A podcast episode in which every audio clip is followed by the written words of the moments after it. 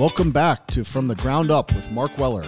I'm Matt Rienzo here with my friend and co-host Mark Weller. What's up, Mark? How you doing? What's new? Oh, I'm great. I'm great. Just rolling into Monday. You know how it is.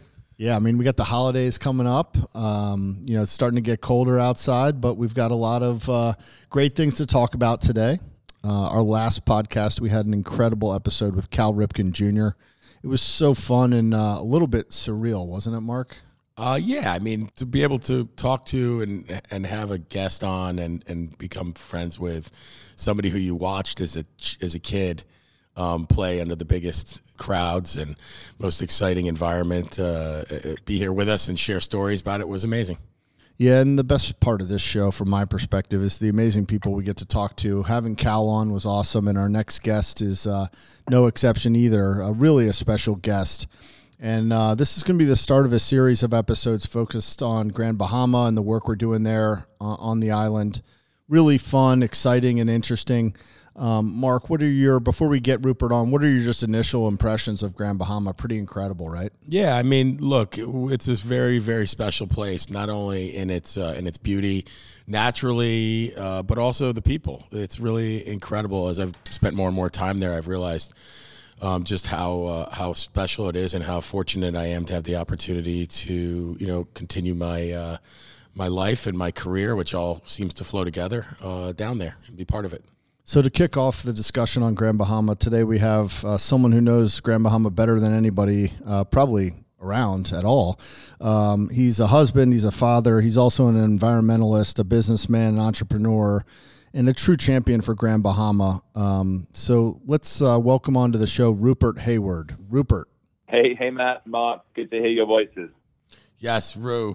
Uh, we call you Ru. Now, this is new for me. I think it's uh, I think it's an English thing, but uh, your your your real name is Rupert, and we call you Ru, right? Are you? That that is that is correct. Yeah. I had to adjust to You're that. in the circle of trust when you can call me Ruth. Yes, and when I say that into Siri, it spells out R O U X. so uh, I always have to autocorrect it. But Ru, uh, it's been incredible uh, getting to know you and spending so much time with you over the last several years. We've become very close friends. We spent a lot of time together on and off the island, and uh, it's just been incredible uh, seeing what you're doing down there, what you, you and your family have been doing, and and really what we're all looking forward to together. So it's really great to have you on the show. Thanks for being here. Yeah, likewise. Pleasure. So Rupert, talk about Grand Bahama. You know, working with you. You know, speaking from firsthand experience, uh, it's really an incredible place. And uh, you know, people listening, you know, stateside are more likely to have been to places like Atlantis or Nassau or Baha Mar. Let's talk about Grand Bahama, what it is, what sets it apart, and then tell us kind of about your love for for Grand Bahama and why you've raised your family there and why you love calling it home. Yeah. Well, I mean, you know, as you as you as you said, there's some, you know, I, I speak with a British accent, but I'm I'm I'm a Bahamian, uh, born and raised actually in Nassau originally, but my family have been in Grand Bahama since uh, 1957, um, and and they came here uh, really when it was a, a sort of a, a barren pine island. There were a few fishing villages, and there was this amazing project um, being put together by an American entrepreneur uh, called Wallace Groves to create uh, a free trade zone um, and a maritime hub here in Grand Bahama. And, and my great grandfather, Sir Charles Hayward, was one of the original investors um, in that company, in that project. And over the course of the last 70 years, the, the island has flourished to house the second city of the Bahamas called Freeport. Um, but on a personal level, you know, I'm sitting here right now at home. Uh, I'm looking out at a at the sea, which is like flat calm, it's like a mirror, and uh, you know, it's 75 degrees. It's the 11th of December. Uh, you know, I was born and raised here, but I was sent to boarding school back in the UK, and I, I know what um, cold winters are like, as I'm sure you guys do. So I feel very privileged to be sitting here and looking at beautiful white sandy beaches and flat calm seas. You know I'm actually not wearing shorts, but I could be. Uh, feet in the sand. Sort of You're stuff. just rubbing Um, it in now. This is not fair. It's not fair. I know. I'm sorry, guys, but uh, It's, It's one of the cold and gray here in Bethesda, Maryland, and uh, I'm sure back in London as well. And so you you've definitely made the smart choice. There's no question.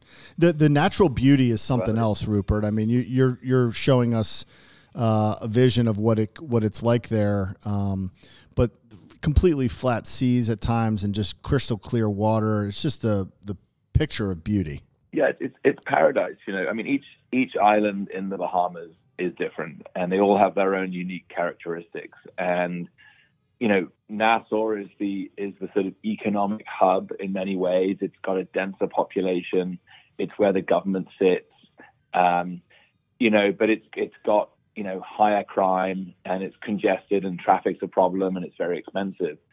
So when you look at Grand Bahama as, as, as an alternative, you know, where you've got you know clean streets and no no crime, really, it's it's it's it's one of the safest places in the world. I leave my house open and my car open and my kids run around with uh, without us having to look over our shoulders the whole time. But you've also got a level of infrastructure here and amenities, which means you can live here. It's not like living in a tourism destination, although we are a tourism destination, but we're also a, a primary destination for business and, and, and primary residents. Yeah, and Rupert. That, one thing I wanted to point out that uh, struck me when I started getting involved, and the first time I visited you, uh, was this is 58 miles off of West Palm Beach. It's literally that close. People go over for a day or two on their center console boats and things along those lines. You know, you, it always makes me laugh when I when I get a commercial flight or a you know or a puddle hopper plane over from Fort Lauderdale or Miami. You literally, as you go up, you start coming back down again. It's so close, and the same goes for boating. You can be to the west, uh, the western tip of Grand Bahama from from West Palm Beach in, you know, uh, a couple of hours. I mean, it's it, depending on the size of your engine, you know, it, and you can be in the same central Grand Bahama in the same time. It's it's amazing how close we are. And in many ways, we're like the sort of 51st state of, of the United States. Um, we, you know, and, and actually we felt that after the after Hurricane Dorian, you know, the Floridians and the East Coast of America, you know, we felt like their little brother. You know, we had so many uh, Americans coming here and helping in our hour of need, and I think that's because many many people grew up in their summers bringing their boats over to Grand Bahama and the Abacos and other parts of the Bahamas. And, you know, those memories are, run deep. Yeah, and Rupert, for those uh, the listeners who don't fully understand the geography of it all, um, just Google it right now while while you're listening and uh, Grand Bahama, and just take a look. It's the closest island to to Miami to Florida coast, and you know, it's the, the northernmost generally um, and closest to the U.S. Um, and and significantly larger than than Nassau and and some of the other islands as well. So. Um, a bit of an education uh, needed for people stateside because, like Mark said in the intro, you know everybody's used to Nassau and Atlantis and Baha Mar and those places, but you know uh, tourists uh, from the states maybe not as familiar with Grand Bahama. So you know, just tell us a little bit about, you know, we've talked a little bit about the beauty and, and things of that sort, but tell us more about the island and, and what has led it to, you know, it had a boom back in the 50s and 60s and then it, a, a bit of a regression of sorts and then, and now it's making a comeback. So tell us about that history a little bit. Yeah. So, you know, there was a signing of an agreement in 1955 between the Bahamian government and a newly formed company called the Grand Bahama Port Authority and and that newly formed private entity basically had uh, quasi-governmental powers devolved to it. So the Port Authority gives out all licensing, planning, and permitting inside the 230 square mile free trade zone called the port area. And in that area, you have you know certain tax concessions, um, and and a lot of the municipal functions are devolved to, to a private entity. And and obviously, private entities, you know, supposedly and, and in practice can streamline licensing. Um, they can they can uh, remove some of the complexities of dealing with government organizations. Um, and, and obviously, the tax benefits of operating in Grand Bahama mean you pay no duty on any import or exported goods as long as they stay inside the port area and don't go to other areas of the Bahamas. So there's a real tax benefit of being here.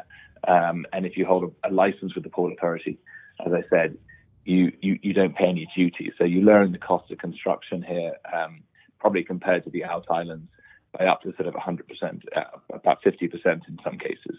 You know, and that resulted that, you know, those, those tax benefits and that free trade zone status resulted in, in about $11 billion in real terms in today's money being invested into Grand Bahama over the last 70 years, which include 35 miles of bulkheaded canal systems, an international airport, the deepest harbor south of Nova Scotia, one of the largest container ports in the Western Hemisphere, the largest dry dock by volume, uh, for cruise uh, repairs. I think that was 2018 figures, and and hotels and a population of 50,000 people. So, you know, a lot's been achieved, and and I think you know we're, we're coming out of difficult times with pandemics, and you know we got hit with some big hurricanes. Uh, and and we also had, you know, the 2008 financial crisis was was a problem for us. You know, like many parts of the world, um, when you can buy real estate for 10 cents in the dollar, they're probably not looking at Grand Bahama, and that impacted us certainly after two storms right before the the the 2008 financial crisis when we really needed inflows of investment. People were looking elsewhere, but we're coming through that, and there's you know now billions of dollars of investment in new cruise ports and six star hotels um, that are coming to Grand Bahama. And so 2023 looks really exciting. Um, I think as does 2024 and 2025. So, you know, watch this space. Yeah. So it's an interesting um, history and uh, it's a bright future for sure. And, and one of the things you mentioned, I, I want to get Mark's input on and thoughts. You know, Mark, you went down there first uh, of our group to, to tour around and, and to look. And Rupert talked about the port and the infrastructure. And what struck you when you went down there uh, for the first time and saw the infrastructure and everything that was there? Well, I think there's a couple things. The natural beauty flying in looked like anything else I had seen, you know, like anything else I'd seen in the best places, meaning it, it looked very similar to the Eleutheros and other places. The, the blue, long white beaches with beautiful uh, blue water coming in, it, just incredible. And so I started to figure out this place, even though it was 58 miles off West Palm, that didn't affect its natural beauty.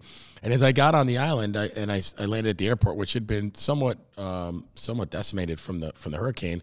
Now I plan to rebuild the entire airport with a state of the art airport, but I realized that there was a lot there, and this was a this was a significant island. It was the second largest population. I'd read that before coming uh, in the Bahamas, and um, and at one point was just the crown jewel. And started looking around at the infrastructure. The roads uh, were unbelievably well taken care of. Uh, the um, uh, there was grocery stores. There was there was all kinds of things that you just I was not expecting to see tied to that level of natural beauty with also that amount of opportunity of untouched uh, untouched beachfront and untouched land. So I immediately was interested and my curiosity was piqued. But then when I went on the boat, I went on a boat ride, which was amazing um, immediately. And we started to see the infrastructure that had been put in. And for all of the seawalls and canals and other interesting things that were put in, there was something more important. There was a lot of things below grade such as uh, water, sewer, fiber, things along those lines. And there was a lot of things in and installed that uh, can be expanded upon or just improved upon uh, very easily, very quickly to create world class development. Um, you know, and, and, that's how I was thinking about it. I didn't know what we wanted to do there yet. I didn't know what it meant, but I just knew that there was opportunity. Uh, the other thing that caught me, what was amazing, is uh, it was up and down. We we were on a small, smaller plane that day, but we were up and down in 25 minutes. So we were literally we took off in West Palm and we landed 25 minutes later on a propeller plane in Grand Bahama. So that that was also a real eye opener for me. So you've got the you know obviously the proximity to Florida and to the U.S. Uh, and then the ease of, of travel there, uh, and then the infrastructure. That was all real eye popping for you, and and we'll get into kind of what we're going to be doing there in a minute. But I wanted to ask a follow up question to Rupert. Um, Rupert, you know, you, we talked about the Hawksbill Creek Agreement, and then you know the the hurricanes and the financial crisis, and and the current day where we are now. But talk about you know what Grand Bahama was in the 50s and 60s for people who have no idea. I mean, the Rat Pack used to go there, Frank Sinatra. Um, it was kind of the place to be back in the day. Um, talk about that and, and your interest in kind of bringing that back. Yeah, so I mean, look, you know, if you remember the, the macroeconomic situation in the 50s, you know, um, and into the 60s, Cuba was was going communist, and um, lots of the capital that had been invested there was looking for a new home. And Grand Bahama was called the Magic City, and it was this new master plan city coming out of the ground. I mean, my father will tell you when when he was here, he'd go away to school, he'd come back, and there were whole new areas of development with roads and buildings and offices and commerce. And you know there were you know tens of thousands of people coming to live here. And they were they were coming here because of lifestyle and it was easy to get here. It was wonderful lifestyle. And I, I experience that every day. You know I get up and I play tennis in the mornings and I'm lucky enough to get back in the summer months, you know, when it's still light. I take my boat out and I go and do some spearfishing and get some hogfish and bring them back. And hey, Rue, hold on, and, hold on one second, okay? Just for just for yeah for the for for everybody listening here, this is really cool. The first time I went down there, you told me these stories when you came to visit us up in Baltimore and visit us in, in Maryland, and you told us these stories about spearfishing and and catch, getting your own lobsters and all this. And I challenged you to make sure there was a lobster dinner that you had caught yourself ready for us when we arrived the first night, uh, kind of as a joke. And you did in fact go spearfishing the two days before and accumulate enough lobsters to feed feed about six of us or seven of us at the table. I mean, you're not exaggerating or playing this up of, of what the or did he just go down to the local market and buy them? No, he didn't. he he actually didn't, and no, I knew I, that for a fact. But I mean, yeah, I mean it, it, it it's you know I I mean honestly, when you have young young children like I do, a five and a seven year old, and you know you see them running around with with no coats on and and you know outside all day um, in the sun getting vitamin D and not like you know have some their cousins or some nephew and niece that live in the UK and they got colds the whole time this time of the year. They're sick 24 seven. Everyone's tired. It's dark at four o'clock in the afternoon, and and I feel pretty blessed. I have to admit, um, you know, it's not hard to make living here exceptional. You have to make that happen yourself. You're not going to have all of the amenities and necessarily that you have and all the entertainment that you have in larger cities, but if you if you like exercise, you like being outside, you like the water, you want small communities that really care about you, and that's one of the great things about living in Grand Bahama is that you know if someone gets sick, the next thing you know, there's a pie on your doorstep or there's a note saying, "Can I look after your children?" or whatever the case may be. It's a small community, but everyone really cares and looks out for each other, and you feel very much part of that community. I'm, you know, when I was working in finance and living in London, I lived in an apartment building, and I was, you know, my next door neighbors were literally the, the, the width of a wall away from me, um, and I never knew who they were. In Grand Bahama, people live a couple of miles away, and they'll still check in on you, and you know you'll feel like you're part of that community. And and I think you know that's probably one of the, the biggest selling points about being here is that people genuinely care. Yeah, and they care about the future. Yes, and and if you're a good good citizen here, you got friends for life. Yeah, you know, and that's um, the the natural beauty, as I spoke of earlier, is just unbelievable, and it's it's uh, it's one of the most beautiful places I've ever been. But but what struck me more is the more time I spent down there, people were just amazing that I've met on my trips, and uh, it's really my favorite thing about going down there now is, is I get to look and, at the beauty and, and enjoy it and, and swim and fish and all that. But then the people now have made it uh, even more incredible and made this whole journey of becoming part of the island incredible. So, you know, what is it about the spirit there? What is it about the people? I think you just went over some of it, but it's it's really fascinating. Oh, I mean, Bahamians are just amazing. They got the most incredible sense of humor. Um, you know, they're they're, they're humble and proud um, as they should as, as as we should be. I mean, I'm Bahamian. I, I they are um, they've been through a lot, you know, at times, and and we always seem to recover and everyone comes back stronger. Very passionate about our country and about um, building a sustainable future for for everyone who lives here. Um, and they, they, they, you know, you're going to get a great hug. You're always going to have a laugh, you know, and and I think those are, you know, the generosity, hospitality are sort of core tenets of the people of Grand Bahama and people of the Bahamas. Um, it's very difficult not not to fall in love with everyone. Well, it's a good segue because we want to talk about how people can enjoy that hospitality and you know that that type of personality that the Grand Bahamian people have, and and by doing uh, the work that we're doing, we think we'll be able to expose more people to to that. And so, you know, we recently announced, uh, Rupert, as you're well aware, um, that Six Senses is bringing a resort and residences to Grand Bahama. Really an exciting announcement uh, for us and, and for Grand Bahama and for Six Senses. It's their first location in North America, um, one of the most uh, renowned resort and hotel brands in the world. Uh, recently ranked number one hotel brand in the world. Um, so obviously a, a, huge bit of news coming out of uh, Grand Bahama recently. Tell us about your reaction to that news, Rupert, and what that means for Grand Bahama and for the people. I mean, it's. Uh, I think I was quoted in saying it's a sort of phoenix from the ashes. I mean, it's it's a game changer to bring not just a great hotel brand, but the number one hotel brand in the world to Grand Bahama. And you know, I mean, you, you, we all know what the three of us know what the site is like. These sort of two half moon bays uh, with beautiful shallow water in front of it, with canals on the northern side of it. It's almost like a peninsula surrounded by water. And you've got turtles that come up into the bay. I mean, Matt, I think you were there when when Mark and I when I first walked the site with Mark and with with Jeff, uh, another you know who heads up development at, at Weller, and we were sitting there and this octopus just came in and ate a crab right in front. We had our, our, our shoes off and we were walking in the shallow water. That was a business meeting, Rue. Isn't that amazing? That was a business meeting. It was, it was a hell of a business meeting. yes, and yes. we, you know, the creative juices started going and we were just throwing all these amazing ideas out. And, you know, it's, it's, it's not hard to get inspired yes. when you live here. Um, and that was sort of extraordinary. And, and Mark was like, "Hey, does that happen all the time?" I "Oh, of course, you know, every day. yes, every of day. course."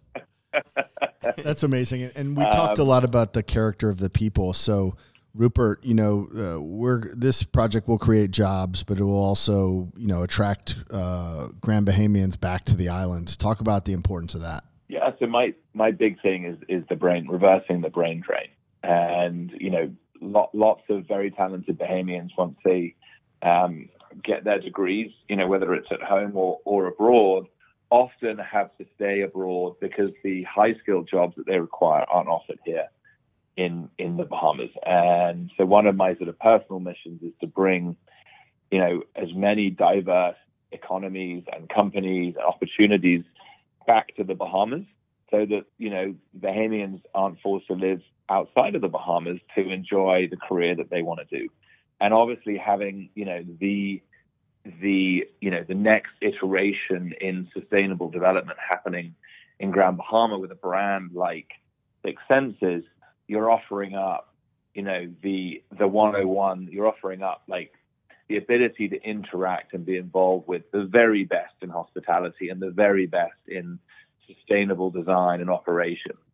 And I and I hope that we will bring you know many of the people who haven't just left the Bahamas but left Grand Bahama to seek opportunities back to their homes so they can they can help us build this equitable, prosperous, and sustainable future that I'm passionate about building here in Grand Bahama. And and you know the obviously that's extremely important.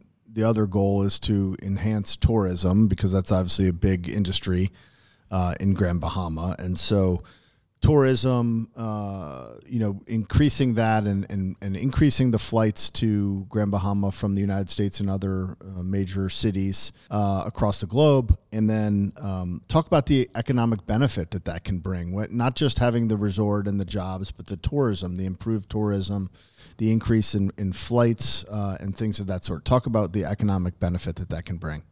I mean, it's huge, isn't it? So you you've got, I mean, 200, 250 million dollars of, of, of, of cost. It's a big construction project. There's going to be, you know, immediate gains, you know, over the course of the next couple of years as the hotel is built.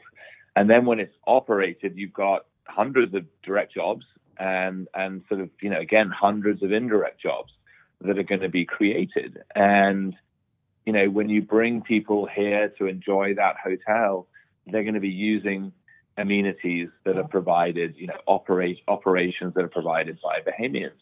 And, you know, it, it's not just the exposure and, and the, the, the, dollars in the back pocket of Bahamians, but it's it's a knock-on effect of having the world's greatest hotel brand here. You know, we're going to see lots of new investors looking at Grand Bahama in a different light.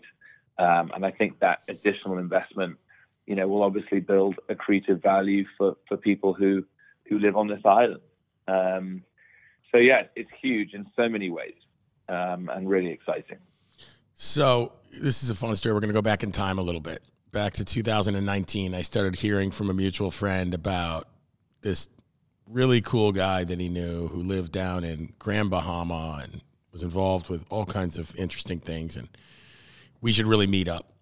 And I said, Well, I don't know why we should meet up with a guy from Grand Bahama. He said, Well, there's opportunity there. And I said, Okay, that's uh, that's great. Sounds good. I said, Well, let's, let's get it arranged. So We had we had some back and forth, and then eventually you, we were uh, we were uh, able to convince you to leave your leave your flip flops at home and get on an airplane and come up and visit us in uh, Washington D.C. and then in Baltimore. And we toured around some different projects. We looked at our large project in Baltimore. We talked about other projects around the region we were working on and we met up at the hotel we had built and developed there, the Sagamore Pendry, and, and after a long day of touring around Port Covington and other projects, um, and um, I started to understand why you were interested in what it is we were doing, and I have to tell you though, I was could not for the life of me understand why somebody from Grand Bahama would draw similarities and be interested in what we were doing there to what was needed or what was perhaps uh, the idea for for Grand Bahama, Grand Bahama to Baltimore. You don't you don't think of the similarities.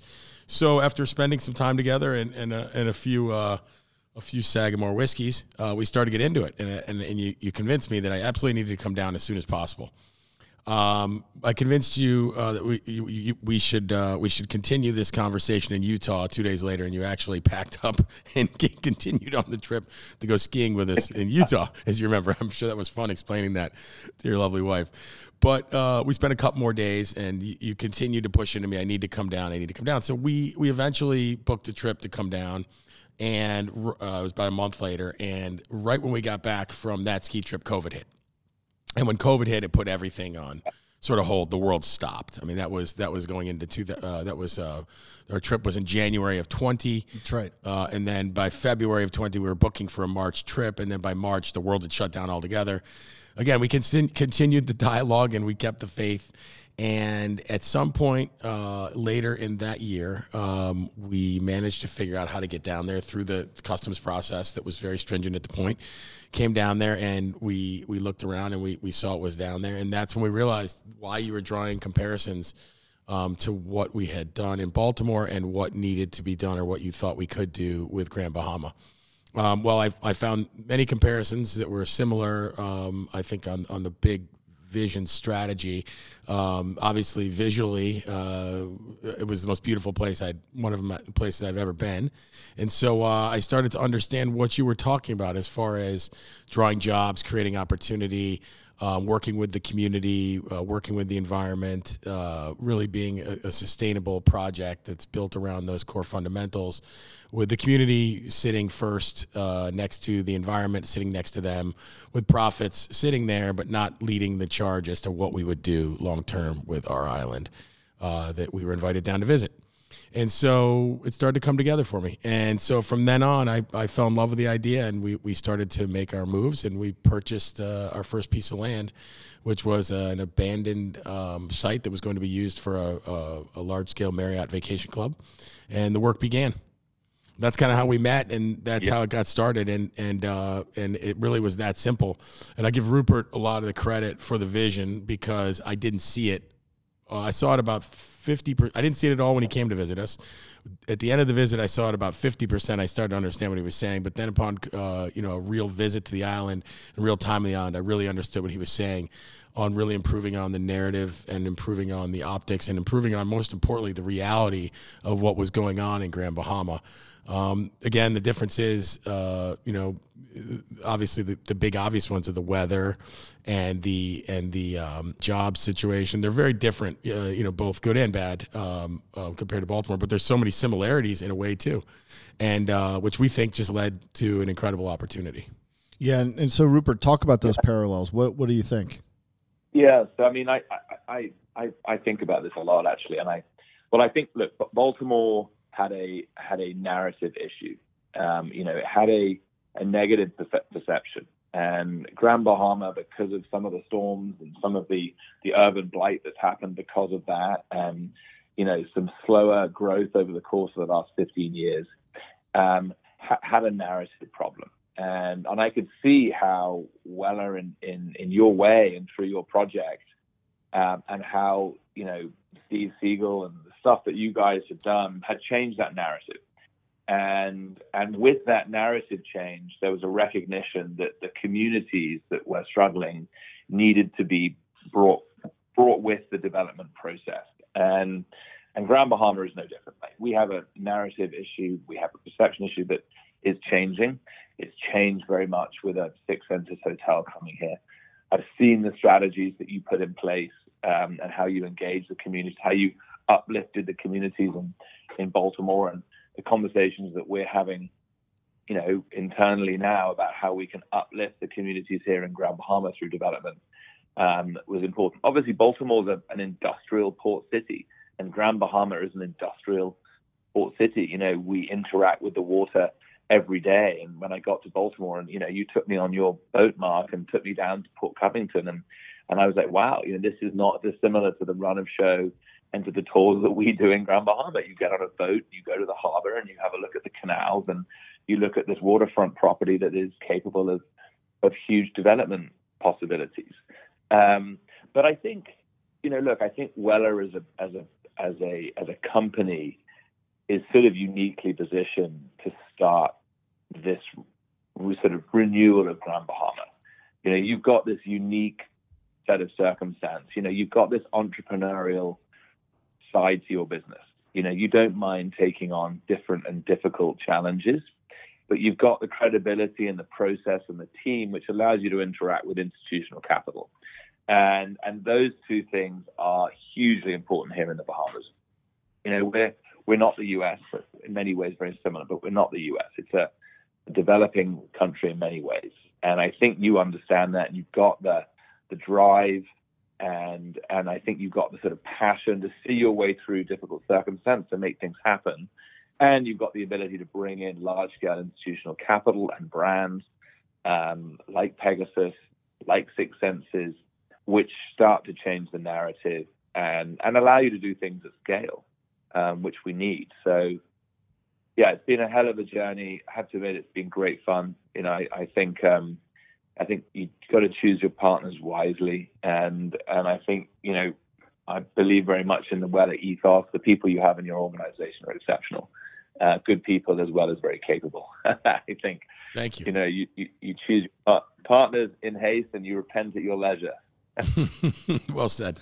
Very well said. And, and uh, just for our listeners out there, just so everyone's aware, this is going to be a two part uh, episode. So we're now recording the first segment and we'll do the second one uh, at another date. But um, we do want to just ask a couple more questions, then we'll let you go for today, Rupert, and, and you know work on the second segment next. But the second to last question I wanted to ask was just you know your family has been so influential in Grand Bahama um, talk about their role and your role in you know within the everything that happens in Grand Bahama and how did that come come about in the first place? You know, people from the states who hear about you know a, a, government or or an island being um, you know influenced by two families don't really understand how that works and how that comes to be.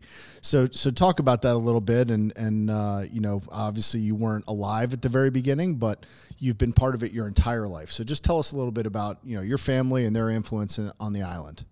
Yeah, well, it's I mean my son will be the fifth generation of, of Haywards um, who have dedicated their lives to to the island of Grand Bahama. Um, and they've done it principally through their ownership in the Grand Bahama Port Authority, which is this quasi governmental entity responsible for the planning and, and, development and promotion of the island of Grand Bahama. We have a, a number of joint ventures um, and own a lot of the commercial assets here as well. So we have a, we can touch this ecosystem of businesses and regulators, and we have good relationships with government as well, who are super important in all that we do here. They've been extremely supportive of, of what Weller is doing, and they should be commended for that. Um, you know, the, the, the, PM, the DPM, and uh, and Ginger Moxey, who's the Minister for Grand Bahama. You know, we, we, we couldn't do it without them. Um, and so, you know, we should say thank you to them as well. I'm sure you found that, Mark, when you've, you know, been dealing with government, that they've been extremely supportive. And, and Grand Bahama needs that more than anything else. You know, if the government relations break down, it doesn't work. But the Port Authority has these unique uh, components, and they have been the driving force around the development of, of Grand Bahama.